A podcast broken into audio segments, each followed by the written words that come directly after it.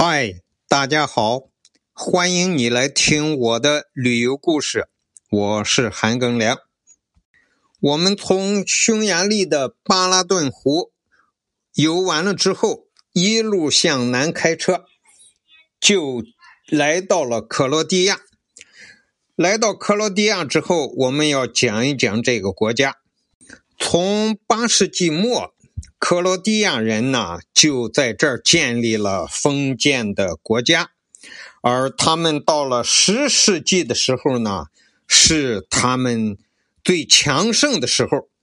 他们向北扩展，结果很不幸，到十世纪末呢，匈牙利人从亚洲那边过来了，他们是游牧民族。这个匈牙利人啊。很能打仗，匈牙利人一到了欧洲，一方面为了生存，另一方面他们本身就是很能打仗，所以匈牙利人就在欧洲定居之后呢，就不断的扩张。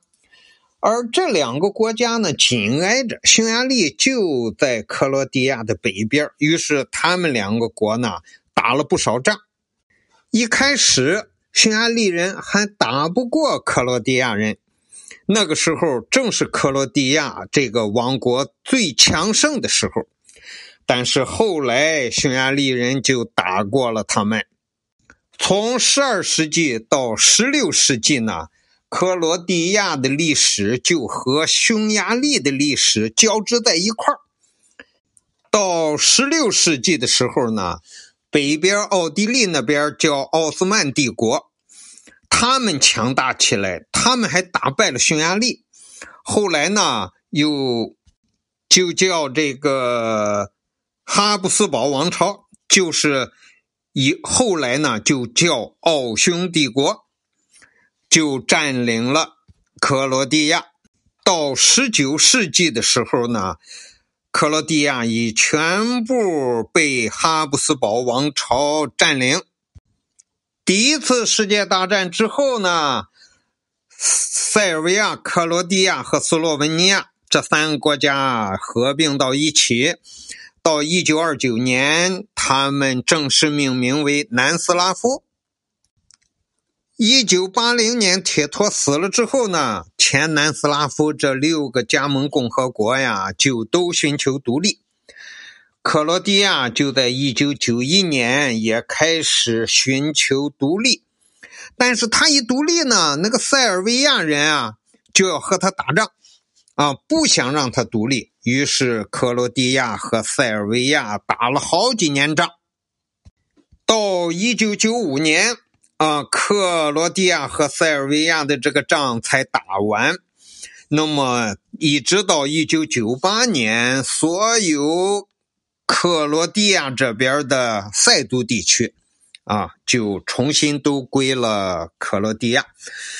这个民族问题就是这样，因为南斯拉夫是个统一国家的时候呢，各民族还是自由往来的。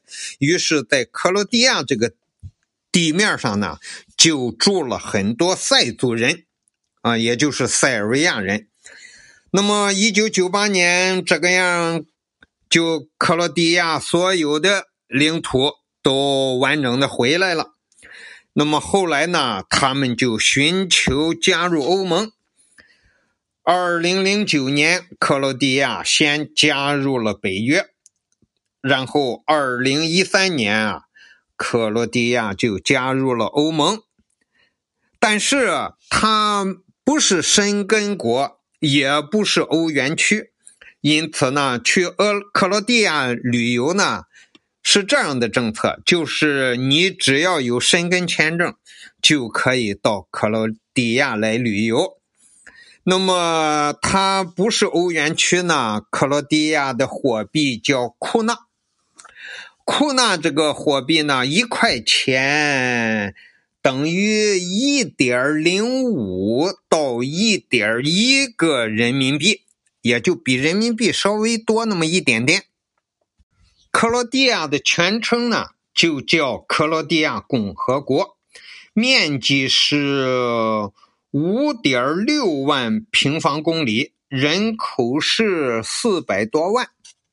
这个国家的人口当中，百分之九十是克罗地亚人，其余那百分之十啊，就是克罗地亚周边的那些人，比如说匈牙利啊、意大利啊、阿尔巴尼亚等等的，都是这些啊民呃国家的人，在克罗地亚就算少数民族了。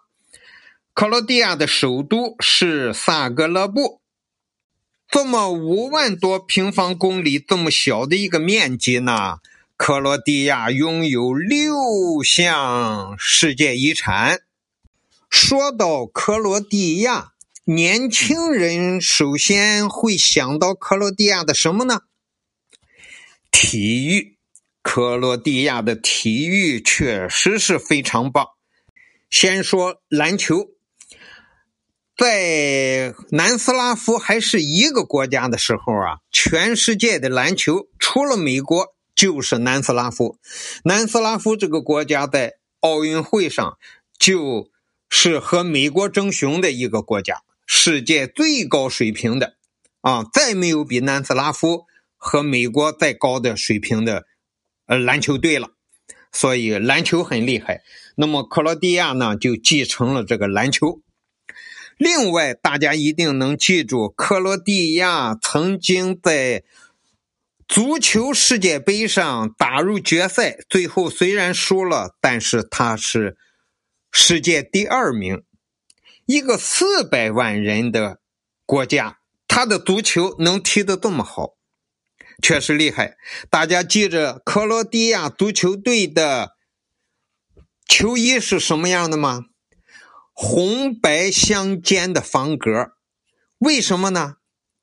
这个图案就是克罗地亚的国徽，而且呢，这个国徽还上了克罗地亚的国旗。在克罗地亚的国旗也是三色旗，就是红白蓝，从上往下啊，三个条。三色旗在欧洲太多了。大家可能都记不清楚是哪个国家什么样啊，我也搞不清。但是它这个国旗中间镶了一个国徽，就是这个红白相间的方格。所以克罗地亚的足球队的球衣就是红白方格。你打开电视一看足球赛，那些队员穿着红白方格的。就一定是克罗地亚队，别的国家绝不会穿这种球衣，因为这是克罗地亚的国徽。好了，克罗地亚就简单介绍到这儿，感谢你的收听，咱们下期再见。